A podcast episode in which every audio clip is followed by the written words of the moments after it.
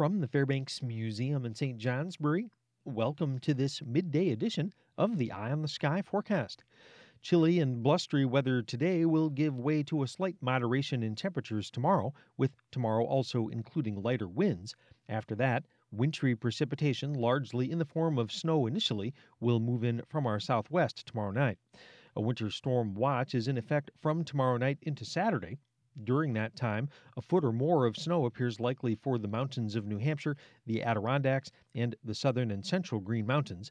Several inches will be possible in most valleys, but snow totals in the valleys are of much lower confidence because of temperatures often near or above freezing and because of the prospect of rain mixing with snow, especially in southern valleys and in the Champlain Valley. Snow that does fall will be of a very heavy and wet consistency, which will make travel difficult on Friday, even with only an inch or two of accumulation. The heavy consistency of the snow might also cause damage to trees and power lines, leading to scattered power outages. Initial snow estimates for Thursday night are for 1 to 3 inches of snow in the valleys and for 3 to 6 inches over high terrain, all mainly south and west of Interstate 89. Estimates on Friday are for 1 to 4 inches of snow in the valleys and 3 to 8 inches over high terrain. The majority of the listening area is likely to see difficult travel conditions by the Friday morning commute. Doubling back to this afternoon, the northwest breeze is still churning in between low pressure near the southern tip of Nova Scotia and large high pressure centered along the eastern shores of Hudson Bay. A ridge stretching southward from that high will become more influential tonight and tomorrow, permitting dry weather and somewhat warmer temperatures by tomorrow, especially across northern areas. But by tomorrow, Clouds will already be streaming in from the southwest. Tomorrow afternoon, a sprawling surface low will be centered over northern Wisconsin, while a secondary low takes shape over the Carolinas. This second low should then move roughly along the New England coast on Friday. The valleys of southern New Hampshire will probably be close enough for this low to see snow mixing with rain on Friday. This should happen to a lesser extent in other southern valleys and in the Champlain Valley. A third surface low is then likely to form over the St. Lawrence Valley on Friday night, potentially bringing another burst of snow that could last into early Saturday.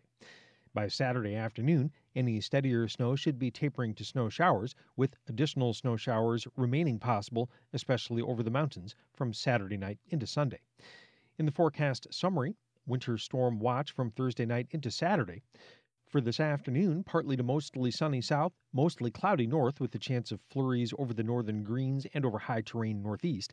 High temperatures from the mid 20s to around 30, except low to mid 30s in southeastern valleys, north to northwest winds gusting to 25 miles an hour.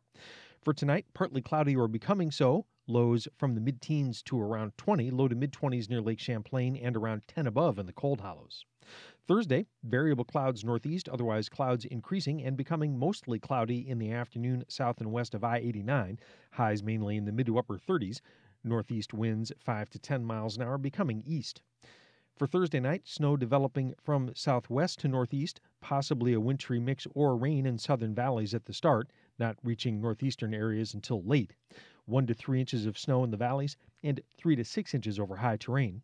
All mainly south and west of I 89, lows in the upper 20s to lower 30s. For Friday, snow in the mountains, snow mixing with rain in southern valleys during the morning and possibly mixing with rain in northern valleys during the afternoon.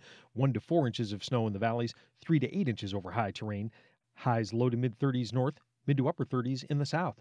I'm meteorologist Lawrence Hayes with an eye on the sky.